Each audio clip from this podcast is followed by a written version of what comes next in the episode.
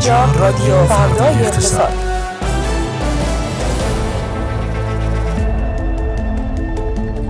روزتون بخیر. در این ساعت به صورت زنده با شما ایم از تهران. خیابان الوند استودیوی فردا اقتصاد با رادیو فردا اقتصاد. خوش آمدید خانم ها آقایان. فردا اقتصاد امروز رو با من علی تسلیمی و من فاطمه رجبی. لطفا شنونده باشید. کلیه معاملات در مرکز مبادله ارز و طلای ایران از پرداخت مالیات بر ارزش افزوده معاف شدند. افزایش 67 درصدی قیمت کتاب‌های کمک درسی. واکنش عضو دفتر نشر آثار رهبر انقلاب به استفاده همسر رئیس جمهور از واژه بانوی اول. معاون وزیر کار. تجدید نظر در حقوق کارگران در دستور کار نیست. علیف 5500 5500 آذربایجانی به قره باز می‌گردند. توافق بغداد با تهران برای پرداخت بدهیش به شیوه جدید. غیبت ایران خودرو سایپا در مرحله سوم فروش خودرو. اینترنت عراق برای جلوگیری از تقلب در کنکور قطع شد.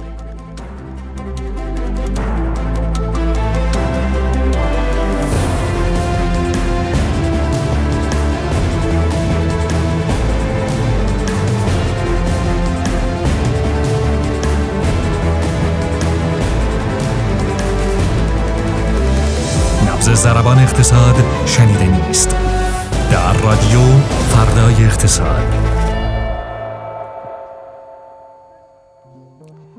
سلام بر شما خانم ها آقایان. با پنجاه و سومین اپیزود از رادیو فردای اقتصاد در هشتمین روز از مهر ماه با شما این به مدت سی دقیقه خوشحالم که این هفته این افتخار رو دارم تا مجدد در خدمتتون باشم به همراه فاطمه رجبی و دیگر بر بچه های فرد اقتصاد. خوش برگشتین آقای تسلیمی. سلامت باشین متشکرم.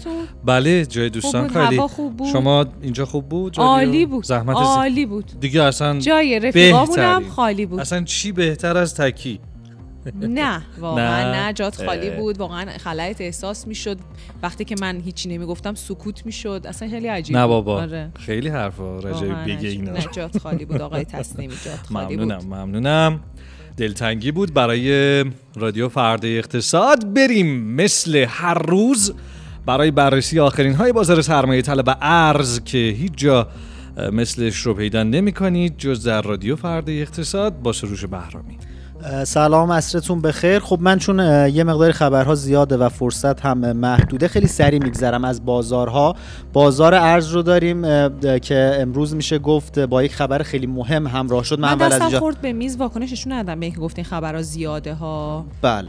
کم کن آقا. چشم چشم چه دعوا داریم از بازار ارز شروع می‌کنم. بازار ارز امروز خودش تو بازار آزاد خیلی تغییر خاصی رو تجربه نکرد. میشه گفت خیلی کوچیک افزایش داشت. حوالی 49600 تومان داره معامله میشه. از اون ور سکه و طلا رو داریم که کاهشی بودن و کاهششون هم نسبتا زیاد بوده. سکه بهار سکه امامی یه درصد ریخته حوالی 27 میلیون تومان داره معامله میشه. از اون ور طلای 18 ایار نزدیک به 2 درصد ریخته و 2 میلیون و 248 هزار تومان دلیل این کاهش زیادی که توی بازار طلا اتفاق افتاده. به خاطر میشه گفت بخش عمدهش به خاطر کاهش شدیدی بود که توی قیمت اونس جهانی داشتیم. به حال توی هفته ای که گذشت یک سری اطلاعات و داده ها از اقتصاد آمریکا منتشر شد به خصوص بازار کارش و اونجا باعث شد که این پیش بینی ایجاد بشه که احتمالا فدرال رزرو دوباره دستش باز باشه برای اینکه بتونه نرخ بهره خودش رو افزایش بده و همین موضوع فشار رو زیاد کرد بر کامودیتی ها و کالاهای میشه گفت پایه و اساسی در بازارهای جهانی و اونس جهانی. تقریبا اومد زیر 1850 دلار به ازای هر اونسش طلای جهانی. و این موضوع دلیل اصلی این بود. اما یکی از مهمترین خبرهایی که برای بازار ارز منتشر شد من خیلی سریع سعی می‌کنم بخونم چون بنداج زیاد نماینده های مجلس امروز توی ادامه بررسی جزئیات لایه هفتم برنامه لایه برنامه هفتم توسعه با اکثریت آرا تبصره های یک و دو یک و دو بند ب ماده 11 این لایحه رو میشه گفت باش موافقت کردن و یک مصف... کلام اینا چیه؟ لب کلام اینه که از این به بعد توی بازار ارز همه چیز باید از میشه گفت زیر نظر مقررات و ضوابط بانک مرکزی عبور کنه. چند تا چیزش هست. مثلا گفته شده هر گونه تبلیغات برای خرید و فروش ارز توی فضای مجازی و رسانه‌ای عملا ممنوعه و باهاش برخورد میشه و شامل قانون مبارزه با قاچاق کالا و ارز خواهد شد. یعنی ممنوعیت تبلیغ مثلا مثل دارو و اینا که ممنوعه آره دقیقاً. ارزم الان همین اتفاق براش افتاده کسی تبلیغ می‌کنه؟ آره توی یه سری کانال ها مثل اینکه معاملات شبانه ای صورت می‌گیره اونجا حالا خرید و فروشی اتفاق میفته بیفته کسی فور داشته بر باشه اساس میاد این مصوبه از این این به بعد این ممنوعه. کارا به مسابه قاچاق. قاچاق ارز و کالاست بله. معاملات فردایی چی؟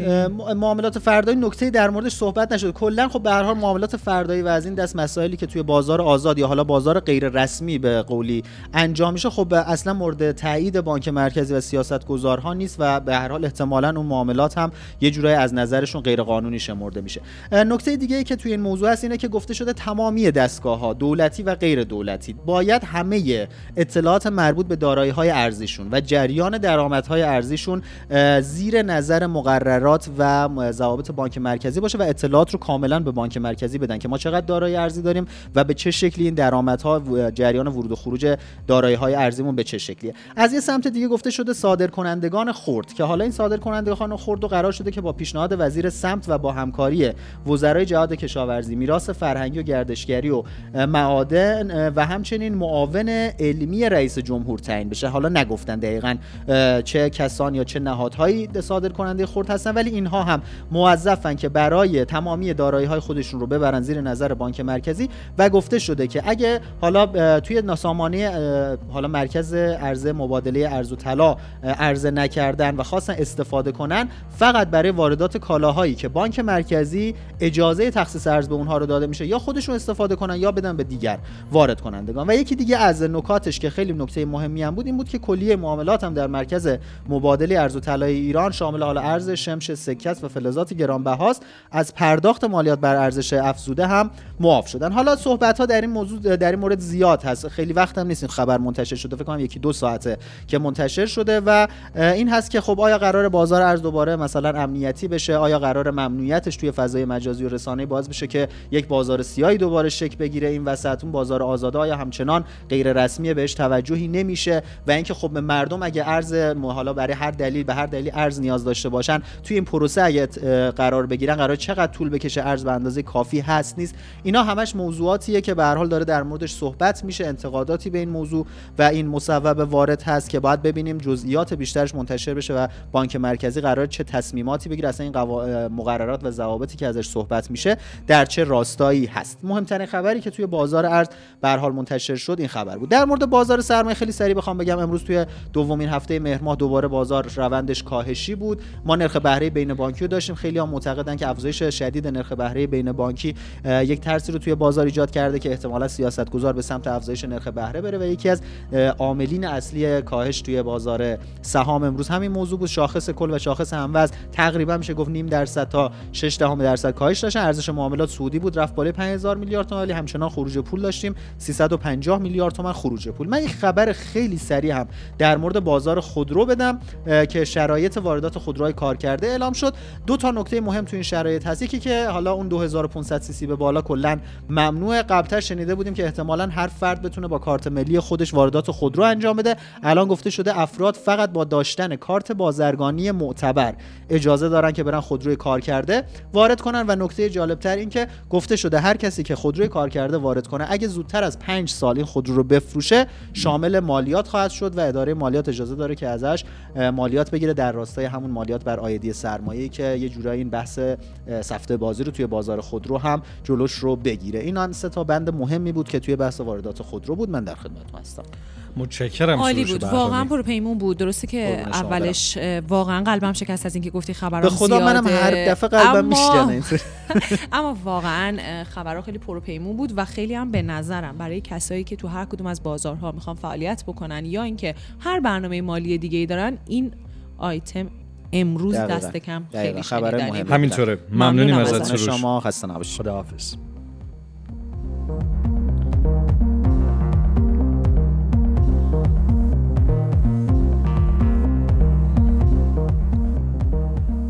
بیش از این منتظرتون نمی‌ذاریم برای شنیدن مشروع خبرهای فاطمه رجبی.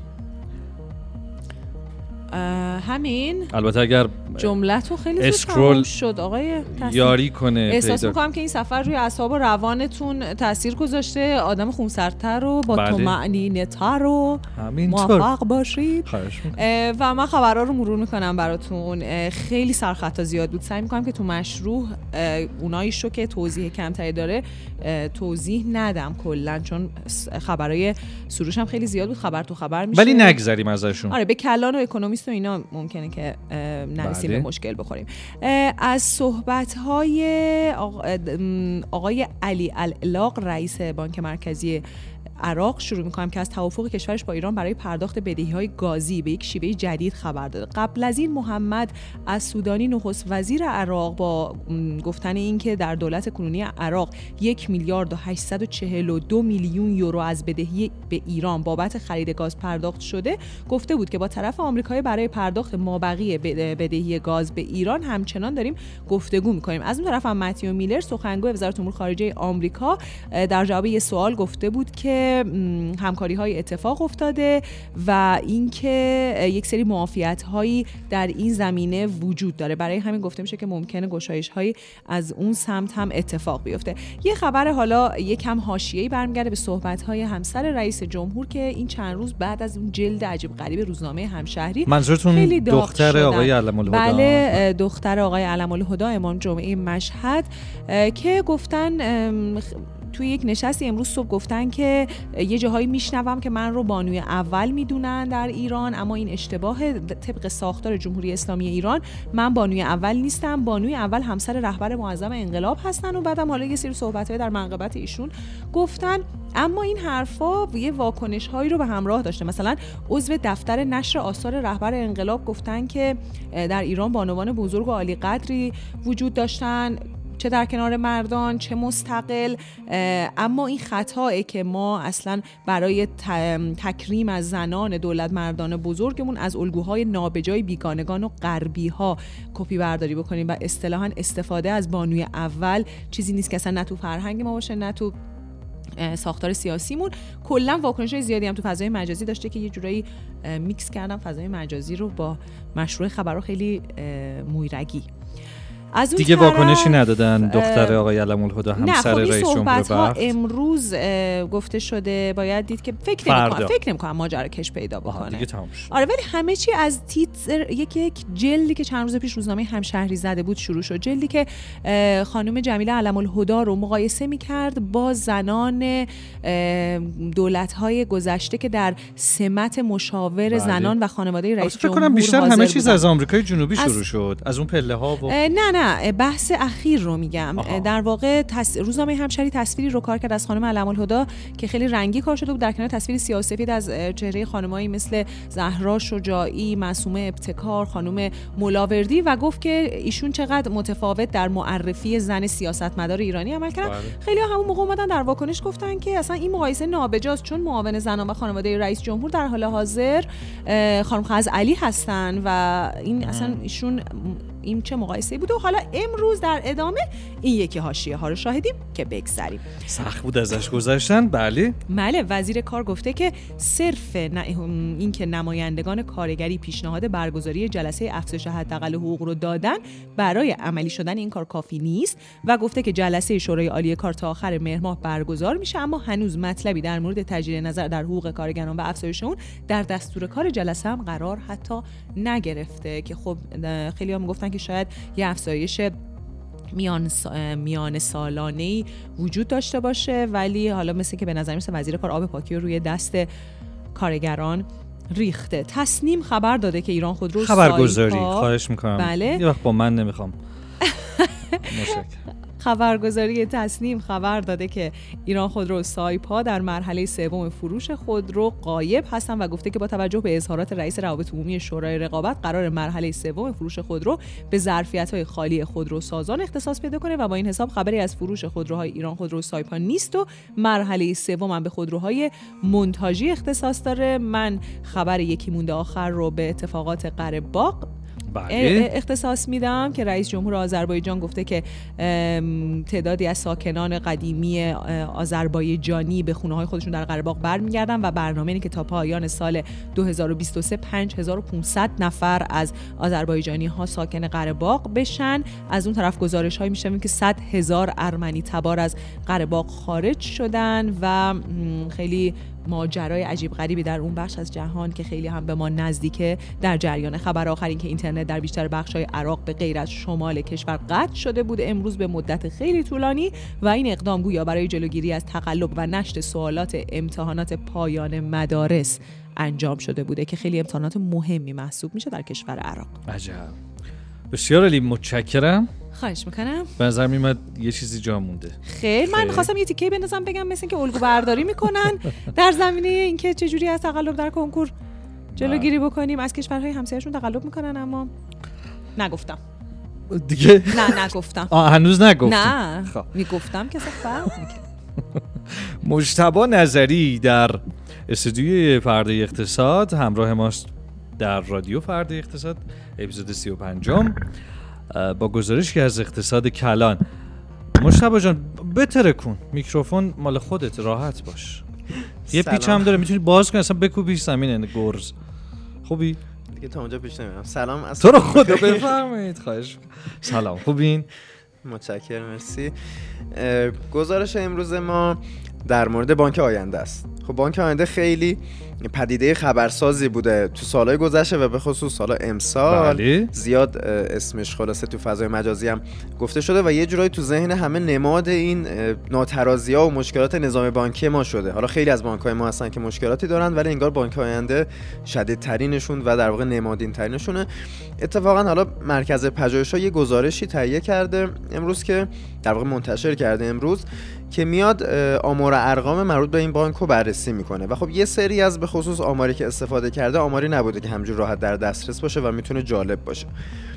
حالا مشتاقانه گوش میسپاریم آره حالا بانک آینده مشکل اون از نظر شاخص های مختلف نظام بانکی که تخصص بررسی می‌کنن که زیاد داره. اما یه کمی بیایم ساده تر اصلا ببینیم مشکل این بانک چیه از نظر کارکرد چیکار داره می‌کنه. مثلا خب هنوز مشکلش چیه؟ یا مشکلش توی این دو سه سال اخیر چی بوده؟ چون گفته میشه که الان که وزارت اقتصاد برش داشته و از بعد قرار خیلی خوب بشه و تراز باشه و عالی کار کنه. یعنی خودم الان هم این مشکلات وجود داره یا ما داریم کارنامه‌شو بررسی می‌کنیم؟ نه فعلا که حداقل وجود داره. یعنی مشکلات هم جوری نیست که یه شبه بشه مثلا با یه تغییر مالکیت و اینا رفعش کرد. مشکل خیلی مثلا خب ما یه بانک در ساده ترین حالت انتظار داریم که درآمدش از کجا بیاد؟ از سمت تسهیلاتی که میده سود حالا احیانا یه مقدار شاید مثلا اوراقی هم بخره و اینا. سود اینا بشه درآمدش. خب بانک آینده تقریبا نصف درآمدش فقط از این درآمد جاری میاد. یعنی بقیهش از مثلا انواع حالا مالکیت هایی که داره نمی‌دونم حالا مطالباتی که در واقع قرار نیست بهش پس بدن ولی یه جورایی مالکیت مثلا اون پروژه نیمه تمام گرفته و اینجوری داره سود شناسایی می‌کنه. یعنی اصلا یه سود در درآمد نچندان جالب و غیر جاری. از چه جهت میگی نه چندان جالب چون که خب حالا اصلا اتفاقا وقتی بخش هزینه رو بگم بهتون میگم. مثلا یه زیان آره. ببین مثلا سمت هزینه های بانکو که نگاه کنیم اتفاقا 80 90 درصد هزینهش خب سودیه که داره به سپرده ها میده. خب حالا غیر از اینم 10 درصد هزینهش اینم جالبه که خب بانک آینده چون بانکی که ریسکش بالاست خب خیلی بانک های دیگه با نرخ بالاتری بهش در واقع قرض میدن. بانک مرکزی نرخ بالاتری بهش قرض میده. یعنی تو وقتی وضعیت بده هی اینجوری بدتر هم میشه دیگه. بقیه میگن این پر ریسکه پس بدهی رو بدهی. هزینه تامین مالیت بالاتر. حالا با این همه هزینه تامین مالی بالا و هزینه بالایی که واسه سود سپرده میده خب از اون ور درآمد جارش از سود تسهیلات پایینه. در نتیجه این اصلا ماهانه داره مثلا حدود 4000 میلیارد تومان فقط زیان همینجور جاری می‌سازه. یعنی از اختلاف در واقع هزینهش اونور با درآمدش این طرف. این یه چیزیه که در واقع همینجور داره با هم انباشت میشه. اینکه گفتی چه اشکالی داره چون این خب یه درآمد پایدار و جاریه اونور بله. هزینه جاری. آره. و خب این باعث میشه که نهایتا این تخلیه بشه رو بانک مرکزی دیگه. نهایتا از کجا می‌خواد بگیره؟ مثلا تا آخر 1401 کل بدهی که بانک آینده به بانک مرکزی داشته حدود 57 هزار میلیارد تومن رسیده. حدود 15 درصد کل بدهی که بانک ها دارن. حالا می‌بینید بقیه بانک ها وضعشون خیلی خوب نیست ولی خب باز 15 درصدش میشه بانک آینده. و تا پایان خرداد در واقع خردادی که گذشت حدود 80 همت میشه. یعنی حدود 8 9 درصد کل پای پولی ما که اون به پول پرقدرت میشناسیمش و تورم در واقع ایجاد می‌کنه رشدش رو در واقع بدهی بانک آینده تشکیل میده که خب اینم نشون میده که چه ابعاد بزرگی می‌تونه داشته باشه ناترازی یه بانک. بله. آره و خب در یه مقایسه ای هم که حالا گزارش مرکز پژوهش با بقیه بانک ها کرده مثلا بانک آینده کل زیان انباشتش نزدیک به 120 هزار میلیارد تومنه. بیشتر از بقیه بانک که خب بیشتر از همه بانک هاست. یعنی بانک بله. سرمایه رتبه بعدیه حدود مثلا 50 هزار میلیارد تومن و حالا بقیه هم که کمتر. حالا یه سری هم مثبت آیا این گزارش پیامی رو داره به سرمایه گذاران؟ یعنی مردمی که پولاشون توی بانک اگر بخوام بگم میرسونه یا خیر؟ حالا گزارش بیشتر از سمت سیاست گذار خواسته ورود کنه. همون. عجیب آخه یه همچین سابقه مسبوقه به سابقه است چون این گزارشی راجع به یک بانک به خصوص مرکز پژوهش‌های مجلس به عنوان واقعا بازوی پژوهشی و تحقیقاتی مجلس بعضا اصلا یه سری گزارش‌های منتشر می‌کنه که حتی با روح در واقع سیاسی حاکم بر اون مجلس و اون دوره از بله مجلس بله, بله، متفاوته بله. با گفتمان حاکم بر دولت متفاوته.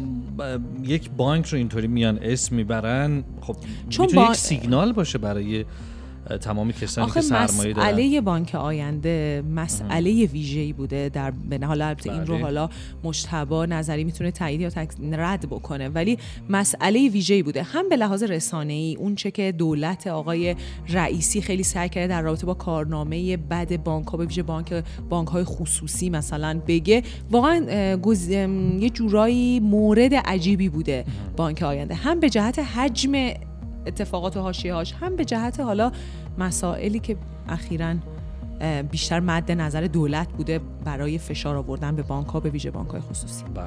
آره یعنی گزارش داره اینجوری میگه که خب ما رو نظام بانکیمون قطعا اصلاحات گسترده ای می‌خواد ولی شاید بتونه بانک آینده یه نقطه شروع باشه که برخورد خیلی جدی یعنی سیاست خیلی جدی در قبالش پیگیری بشه که خب این ادامه دار لاغر نباشه این زیان سازش.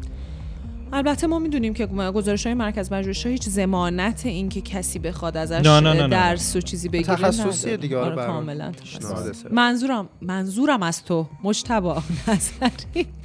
مجبورم از تو.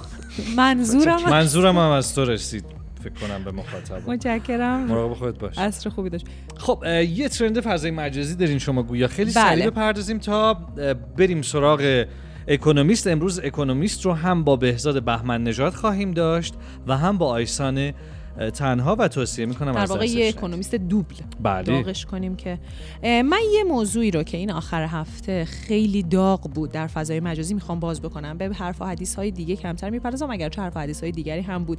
از این نظر می‌خوام بازش بکنم که ممکنه خیلی ندونن اصلا ماجرا چیه قضیه چی بوده. چیه؟ این تیم نفوذی وزارت امور خارجه ایران در وزارت امور خارجه آمریکا که خیلی ها اسامی آشنایی در اون شنیدن. صحبت از خانم آریان تبایی دختر سه جواد تبایی اندیشمند تازه در گذشته ایرانی. اسمش در این گروه دیده می‌شد و اسامی دیگری که حضور داشتن. من بد نیست که یه مرور بکنیم ببینیم آره. قضیه چیه. خب خیلی ها ما حجم تخریب و شایعه و تایید و این زیاد توی توییتر داشتیم و اینستاگرام. اما من یک توضیح کوتاه میدم که قضیه چیه.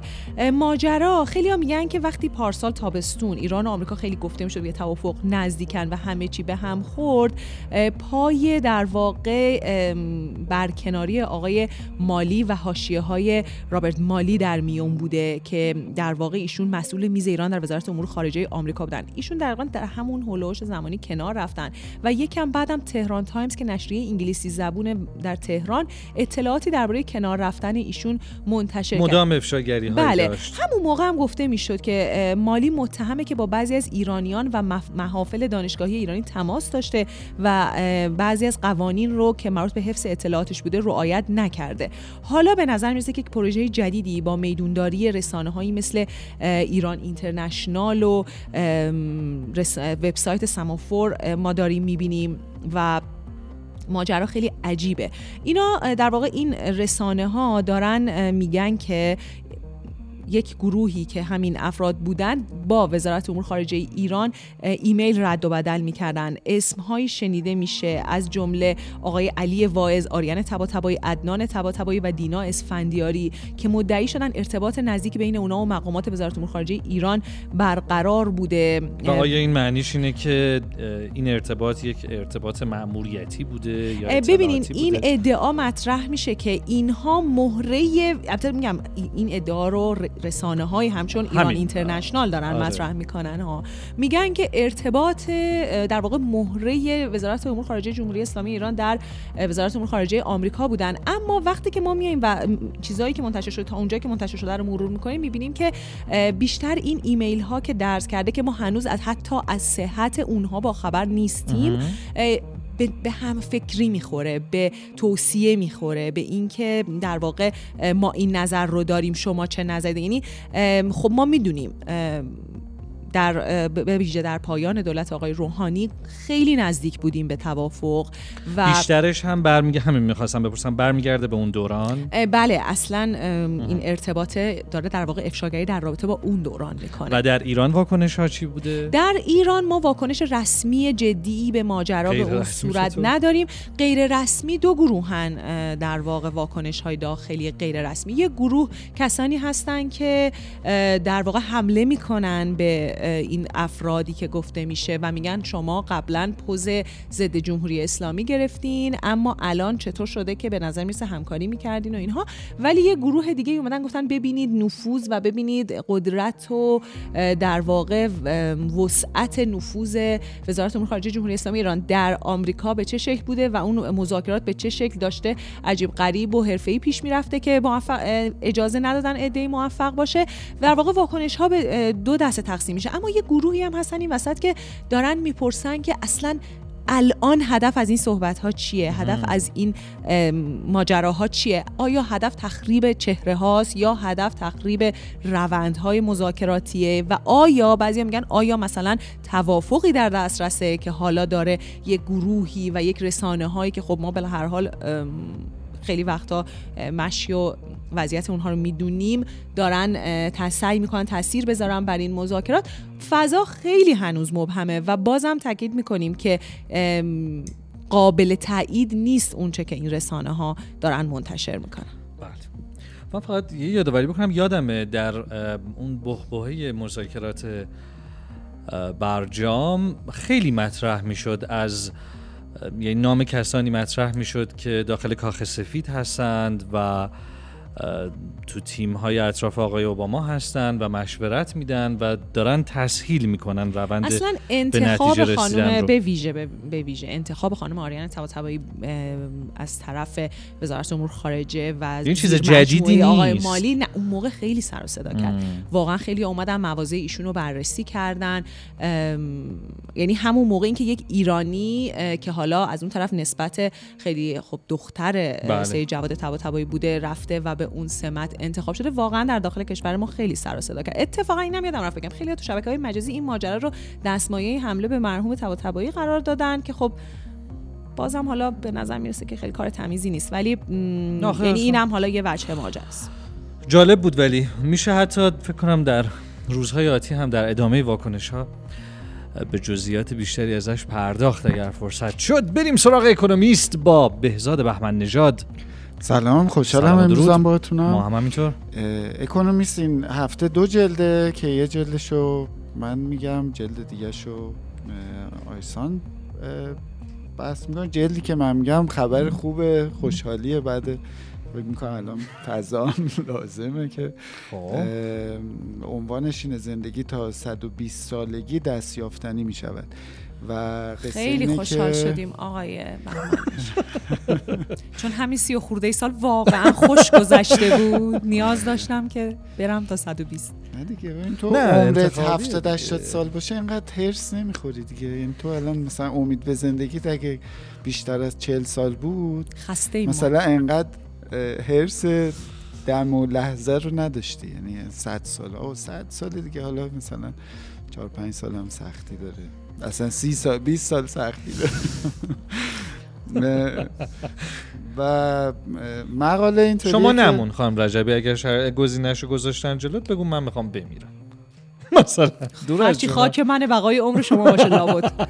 میگه این خب. قصه اکسیر جوانی که قرنها در جامعه بشری خب روش کلاهبرداری های مختلفی انجام شده الان یه نشونه هایی از پیشرفت در واقع به خودش دیده و خب اکونومیست جلد اصلی این هفتش رو به این اختصاص داده و خب اکونومیست فصلی در واقع یک فصلنامه حوزه تکنولوژی داره. که این جلد استخراج شده از اون فصلنامه که اون فصلنامه در واقع موضوع اصلیش راجع به اینه که حالا چه پیشرفتهایی در حوزه تکنولوژی انجام شده. خلاصه ماجرا اینه که آقا چی کار بکنیم که این پیری به تعویق بیفته؟ و میگه که الان افراد خیلی کمی هستن. میگه حتی تو آمریکا و بریتانیا سه صدم درصد افراد هستن که اینا یک قرن زندگی رو انجام میدن. میگه ولی تلاش های اخیر ممکنه که جشن تولد 100 سالگی رو تبدیل به یک نرم بکنه. و ایده اصلی هم اینه که طی یک فرایندهای پیری رو به صورت بیولوژیکی دستکاری می‌کنن. طول عمر زیاد میشه و اون حالا قصه 120 ساله بشی که اینم حالا یه سابقه ای داره تو اصطلاحات زرتشتی چون هر 120 سال یه بار اینا سال کبیسه نداشتن. یه ماه اضافه یه ماه. اضافه اون یه ماه شور و شادی بوده دیگه. اون می‌گفتن 120 سالشه که اون یه ماه رو یعنی دو بار ببینی تو زندگی. و قصه اینجاست که میگه اتفاقاتی روی حیوانات آزمایش شده و جواب داده. به نظر می‌رسه که موفقیت آمیز بوده. خیلی بده ولی حالا هنوز یه سری که نمی‌خوایم مثلا بمونن مثلا چون یه همسایه داری نمی‌خوای بمونه میمونه. چیکار کنی فعلا میگه رو حیوانات جواب داده. حالا رو آدما هنوز یکی از گیراش همینه. و میگه که در واقع چند تا روش هست برای اینکه خیلی خلاصه می‌خواد توضیح بده. میگه یکیش اینه که کلا میگن که کالری کمتری تو مصرف کنی طول عمر بیشتر میشه. و یه داروهایی دارن در واقع کشف می‌کنن که این کمک می‌کنه شما با کالری کمتر می‌تونی که بیشتر. زندگی بکنی. یعنی مشکلی برات از لحاظ جسمی پیش نیاد و خب طبیعتا عمرت بیشتر میشه. یه قصه دیگه هست که میگه یه داروهایی هست مستقیم میره سراغ حالا من خیلی فارسیش کردم سلول های پیر شده. یعنی یه سلول هایی هستن که اینا تو فرایند تکثیر تکثیرشون متوقف میشه. ولی تو اون فرایند نرمال این که متوقف میشه اینا از بین برن. اینا از بین نمیرن و میشن بلای جون سلولای بغلشون. و این سلول های که به این میگن فرایند پیر شدگی سلول ها و میگه که این داروها توانایی اینو دارن که برن این سلولا رو از بین ببرن و بنابراین این سلولا از بین رفتنشون طبیعتا اینه جا که باز میشه برای سلولای تجدید شده جوان آره دقیقا. و میگه یه سری حتی تحقیقاتی انجام شده که به نوعی به لحاظ تئوریک موفقیت آمیز بوده که جوانسازی سلول ها و بافتا رو با تغییراتی که توی کروموزوم ها انجام میدن شدنی ارزیابی می‌کنه. یعنی شما مثلا یه آدم 65 ساله ای سلول هایی رو تولید می‌کنه که تو بدن یک آدم 20 ساله وجود داره. هیچ. و میگه که حالا الان دغدغه دو جاست. یکی اینه که یعنی این خوبیاشو که میگه بعد میگه که حالا دغدغه دو جاست یکی این که راجع به مغزه یعنی مغز اساسا پیر میشه و راجع به اون خیلی کار عجیب غریبی هنوز نتونستم خب اگه اونجا هم سلولای جدید درست بشن چرا باید اگه نشن آیا ما اینجا داریم چیزی در واقع درباره روان حرف می‌زنیم یا درباره مغز؟ نه خود, خود مغز, خب اگه سلول خب اگه اینا میرن سلولای سلول مغز با اون سلولایی که جوانی چیز هست فرق می‌کنه دیگه. و میگه مغز به لحاظ نرمالی که الان هست نمی‌تونن که به اون خیلی کمک بکنن البته خیلی امیدوارم به ای آی یعنی اونجا امیدوارن که مثلا ولی اگه ای آی جواب بتونه نده یه مش احمق 120 ساله میافتیم تو جهان. ها و و دغدغه دوم که خب اساسی تره میگه هیچ کدوم از این آزمایش ها هنوز خیلی از رو خود انسان مورد تایید نیست. و میگه البته یه سری آزمونا برای آدمایی که تو دهه 60 70 زندگیشونن تو آمریکا داره انجام میشه و می‌تونه امیدواری هایی رو اونجا ایجاد بکنه. بالاخره خلاصه اونا خوشحالن. حالا دنیا از اینکه طرحش هم بامزه است. یه تابوته که یه پیرمردی اینجوری خیلی قبراق داره در تابوت رو با کرده و داره مثلا اینجا قدم زنان شرمنده دارون از تابوت داره میپره بیرون. جلد دوم که راجع به اتحادیه اروپاست رو آیسان میگه ولی دو تا سرمقاله داره که به نظر مهم بود از این جهت که اکونومیست بهش پرداخته که این مسئله قره که تیترش اینه یک فاجعه انسانی در قره اشاره می‌کنه میگه که موقعی که ما داشتیم اینو مینوشتیم حدودا 65 هزار نفر از 120 هزار نفر ارمنی که تخمین زده میشه تو اون منطقه باشن در حال فرار و پناهندگی به ارمنستان هستن. میگه که این ضعفی که باعث شد در واقع یه اتحادی بین ترکیه و آذربایجان شکل بگیره علیه ارمنستان این ریشش برمیگرده به ضعف روسیه که میگه این ضعف روسیه دو جا بود یعنی پشتیبان نداشت ارمنستان. و یک ریشش تو خود ارمنستان بود آقای پاشینیان که خب تمایلات غربی داشت. میگه این مدت آقای پوتین رو ناراحت کرده بود ولی میگه که قصه که شاید حالا مهم بود که تو این بزنگاه اینا اومدن دوباره ماجرا رو وسط کشیدن این بود که خود روسیه درگیر جنگ اوکراین بود و خیلی شاید توان این که بتونه حمایت بکنه رو نداشت. و میگه خب نتیجه این اتفاق هم اینه که خب سرزمین های اصلی ترکیه و آذربایجان به هم وصل شدن و پیشنهادی که حالا خود اکونومیست میده اینه که غرب باید در کوتاه یعنی میگه کوتاه مدت و بلند مدت غرب باید چیکار کنه؟ نظر اکونومیسته به ما ارتباطی نداره. و اونم اینه که در واقع میگه که در کوتاه مدت باید سعی بکنه که این به پناهندگان کمک بکنه. این کمک بکنه که ارمنستان بتونه این موج پناهندگان رو مدیریت کنه و تو مذاکرات صلح حالا یه مقداری بهتر بتونه پیش بره. بلند مدت هم میگه که باید تلاش بکنه جای خالی روسیه رو به نوعی پر بکنه. وابستگی ارمنستان کم بشه به ترکیه هم میگه باید فشار بیاره که تو این مسئله در واقع عادی سازی روابط با ارمنستان کار بهتر کنه. و سرمقاله دومش که باز جالب بود اینه که عنوانش اینه تعطیلی رو فراموش کنید مسئله اصلی آمریکا بالا رفتن نرخ‌های بهره است. خب می‌دونیم این بله آخر بله. هفته بحث تعطیلی دولت دوباره باز شده. اونم موضوع مفصلیه. میشه بله. مفصلتر پرداخت. ولی خیلی جالبه. میگه که آقا این که حالا احتمالا خیلی چیز جدی نیست. الان مشکل دولت آمریکا نرخ‌های بهره بالاست که میگه بالاترین سطح از سال 2007 با این تفاوت که بدهی دولت در سال 2007 35 درصد جی دی پی بود. الان 98 درصد جی دی پی. یعنی یه چیزی تقریبا سه برابر اون موقع. بنابراین نرخ بهره بالاتر یعنی اینکه حجم بالای بهره ای که باید دولت بپردازه و خب یه برآوردهایی هست که میگه توی سالهای آینده ممکنه که این عددی که بابت بهره باید دولت بپردازه انزه یه بودجه نظامی باشه تو آمریکا. یعنی بودجه نظامی آمریکا عدد کوچیکی نیست بنابراین میگه اگر اصلاحات بودجه انجام نشه اگه قرار دولت ها اینو جدی نگیرن باید خیلی نگران بود و باید منتظر تورم های بالا و حتی احتمال نکول بدهی های دولت آمریکا باشه من می‌خوام این قول رو بگیرم که به این شاددان شدن دولت که خیلی همین آخر هفته در بله. رسانه های امریکایی بسیار جدی بهش پرداخته می‌شد بپردازیم یک تحلیل این هفته آره تو رادیو داشته باشیم راجبش آره. ممنونم بهزاد. ممنون از شما. خداحافظی می‌کنیم. دعوت می‌کنم از آیستان تنها که به استودیو بیاد و ما بخش دوم اکونومیست رو با او داشته باشیم. یک فاصله کوتاه بگیریم بازگردیم.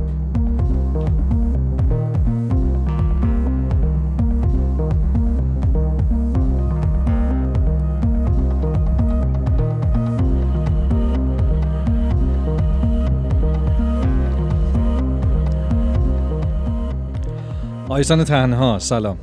بخش دوم اکونومیست دوبلمون رو بله. شروع می‌کنیم با آیسا خانم تنها. از اون طرف به من میگن که متاسفانه شما تنها پنج دقیقه فرصت دارین. البته ما قبلا اینو با آیسان چک کردیم. بله، بله. سلام بچه ها مرسی که به من هم فرصتی دادید که این بخش اکونومیست رو ادب. اینجا بله. خانم. بسیار. اه، موضوع اکونومیست اون بخشی که من می‌خوام توضیح بدم به اتحادیه اروپا برمیگرده. اصلا تصویری که برای مطلبش انتخاب کرده پرچم اتحادیه اروپاست و در در واقع داره درباره پذیرش اعضای جدید در اتحادیه اروپا صحبت می‌کنه. بله. اکونومیست داره یه سری توصیه می‌کنه به اتحادیه اروپا در واقع. یعنی بیشتر گزارشش در قالب ارائه یک سری توصیه است. میگه که میگه حالا. یه ذره تاریخی صحبت می‌کنه برمیگرده به انگیزه های تشکیل اتحادیه اروپا. میگه که وحشت دو تا جنگ جنگ جهانی اول و جنگ جهانی دوم تو دل کشورهای اروپایی مثل همین مثلا فرانسه و آلمان غربی. یک موضوع رو انداخت که خب باید یه فکری کرد و اونا تصمیم می‌گیرن که خب برای پایان دادن به این جنگ ها با همین اتحاد تشکیل بدن. میگه حالا هفتاد سال بعد دوباره انگار انگیزه هایی که برای آبا اجداد وجود داشته برای ایجاد این در واقع اتحاد دوباره با جنگ اوکراین تقویت شده و به نظر می‌رسه که اتحادیه اروپا در نظر داشته باشه که اعضای جدیدی بگیره. یه نشستی دارن 5 اکتبر یعنی دو سه روز آینده تو اسپانیا. قراره که بررسی بکنن کشورهایی که می‌خوان در واقع عضو بشن و و در واقع اونجا یه بحثی داشته باشن که راجع به اصلاحاتی که اون کشورها باید انجام بدن برای اینکه بتونن به عضویت در بیان. بعد میگه در واقع اون کشورها تازه در مسیر عضویت قرار می‌گیرن قرار می‌گیرن عضو نمیشن به صورت نه، نه، نه. اتفاقا حالا میگم در ادامه که یک توصیه داره برای اینکه میگه که اکونومیست اکونومیست توصیهش به اتحادیه اروپا اینه که نباید اینا رو تو برزخ نگه داره باید تعیین تکلیف بکنه که با انجام یک سری اصلاحات اینا عضویتشون مورد پذیرش قرار می‌گیره در. میگه که اگه این اتفاق بیفته نه تا کشورن که هستن از جمله می‌خوان عضو بشن از جمله اوکراین هم جزو ایناست. بعد میگه که حالا میگه این کشور از 27 تا احتمالاً برسه تا اروپا به 36 تا اگه این پذیرش صورت بگیره. میگه یه سری دشواری ها وجود داره. مثلا پول حوزه یورو هست که خب ببینیم کشور قدرتشون در چه حده که می‌خوان خودشون تطبیق بدن. میگه آره یه سری دشواری ها قطعا وجود داره ولی داستان اینه که از نظر ژئوپلیتیکی برای اتحادیه اروپا خیلی مهمه که بتونه خودشو گسترش بده. میگه شاید همین عامله که اصلا مکرون که یه زمانی مخالف سفت و سخت پیوستن اعضای جدید به اتحادیه اروپا بود. دیگه الان با توجه به جنگ اوکراین به این رسیده که خب نه باید این کارو کرد. بعد میگه اصلا اگه بخوای نگاه کنی همسایه های اوکراین اگر که عضو اتحادیه اروپا نبودن با دشواری روبرو می‌شد کمک رسانی به اوکراینی ها و به خاطر همون میگه بعد به اتحادیه اروپا این توصیه می‌کنه. میگه بعد خودتو وسعت ببخشید. نباید به خاطر اینکه این کار سخته. اگر می‌خوای خودت رو قدرت رو حفظ کنی نباید به خاطر اینکه این کار سخته این کار رو هی مدام به تعویق بندازی. حالا سه تا توصیه داره به اتحادیه اروپا. میگه که میگه که این سه تا توصیه رو بهتره که این بهش عمل بکنه ضمن پذیرش این عضویت. میگه اولیش اینه که باید اینا رو بلا تکلیف نذاره. در یک بازه زمانی مشخص بگه تو باید این اصلاحات رو انجام بدی تو کشور خودت و ما میپذیریمت. توی یک برزخ قرار نده اینا نکته دوم اینه که یه نقدی داره به این حق وتوی اعضا. میگه تو حوزه مالیات و سیاست خارجی یه حق وتوی برای این اعضا قائلن که اگر نخواد که کشوری می‌تونه تصمیم و کلا از انتفاع ساقط کنه. اجازه نده که اون تصمیم اتفاق بیفته. میگه با توجه به اینکه این داره میشه 27 تا 36 تا این دیگه عملا یه کار خیلی غیر منطقیه چون دیگه عملا دیگه نمیشه هیچ تصمیمی گرفت. بعد میگه باید یک مکانیزم جدیدی. آره آره. میگه یک مکانیزمی رو باید برای برخورد با رفتار بد این کشورام در نظر بگیره یعنی اگر که کشورها بیان بپذیرن ولی اصلاحات لازم انجام ندن به طور خاص اینو بگم بپرس سوال تو به طور خاص به موضوع دموکراسی اشاره می‌کنه میگه که اتحادیه اروپا اعضاش در واقع قراره که مرفه تر باشن و دموکراتیک تر یک روندی که خب یونان و پرتغال و اسپانیا طی کردن. دیکتاتوری های زشت در اونجا از بین رفتن محو شدن و روند دموکراسی دارن پیش میرن. میگه حالا این اعضای جدیدی که می‌خوان بپیوندن در مورد مورد وضعیت آزادیشون شاخص آزادی تو این کشور تو حوزه سیاسی یه ذره تردید وجود داره اینا. نمیشه گفتش که کاملا منطبقن به اون کشور میگه باید مثلا یک هدفی روشن باشه که اینا بتونن خودشون منطبق کنن برای پیوستن. بسیار خب من دو تا سوال دارم. یکیش این که آیا این کشورهایی که چون همشون رو اسم نبردی به اوکراین اشاره کردی آیا اگر اینها عضو بشن مرزهای ایران به اتحادیه اروپا نزدیکتر میشه؟ یعنی کسی از این کشورها نزدیک هست به ما؟ ببین گرجستان به ما نزدیکه یکیش گرجستان گرجستان هست جزو گزینه ها. و سوال دیگرم این که فکر می‌کنم اوکراین خب حساسیتش از دیگر کشورها بیشتر باشه توی این در واقع در معرض عضویت قرار گرفتن. آیا تأثیری می‌تونه داشته باشه در سرنوشت جنگ تصمیمات روسیه در قبال ادامه جنگ و وضعیت اوکراین؟ ببین این سوال پاسخ بهش نیا... خیلی یعنی سوال کلیه پاسخ کلی هم میطلبه. در سرنوشت جنگ که مشخصا فکر نمی کنم بشه تاثیر خاصی گذاشت توصیه اکونومیست به اتحادیه اروپا همینه که خودت رو از نظر ژئوپلیتیکی قوی کن که اجازه ندی که یه موقع کسی مثل پوتین به راحتی به خودش اجازه بده که حالا به یک کشور حمله کنه و خیالش راحت باشه از این بابت. اما اینکه در عمل می‌تونه یه اقدام جدی موثر باشه. از اون طرف اوکراین خب الان میدیم کاندیدای پیوستن به ناتو یه بحثای در این زمینه داره در موردش میشه. احتمالاً اگه بخواد اثر بذاره و بشه جدی تلقی کرد اون اتفاقه. این رو من خیلی دعوای اصلی هم سر اون بوده بله در بله. واقع روسیه بارها گفته که اجازه نمیده که ناتو به مرزهاش برسه. حالا آیسان توی صحبتاش در رابطه با این شاخص آزادی یه چیزی گفت من خیلی کوتاه بگم که آره فقط. جدیدترین گزارش مؤسسه فریزر درباره شاخص آزادی اقتصادی کشورها که البته مال دو سال پیشه 2021 که میگه که ایران بدون تغییر رتبه نسبت به سال قبلش هنوز در جایگاه 160 جهان قرار داره و جالب اینه که حالا آیسان گفت آزادی های سیاسی چون شاخص آزادی شاخص های زیر داره از جمله سیاسی و تجاری. حالا من تجاریشو بگم خیلی نمره خیلی پایینی کسب کرده. دو ممیز 39 کسب کرده. پایین تر از دولت هایی که ته جدولن اصلا اوضاع تجارت آزادی تجاری در ایران تقریبا بین آزادیاش اجرای فاجعه است. البته من اینو فقط بگم بی زحمت که این یک مؤسسه اندیشکده آمریکایی فریدم هاوس اون اومده رتبه بندی کرده و تا حدی آزاد اونها رو معرفی کرده. این چیزش آره، متفاوت متفاوت منبعش. من گفتم حالا به این مناسبت اینم بگم که تو شبکه اجتماعی خیلی روش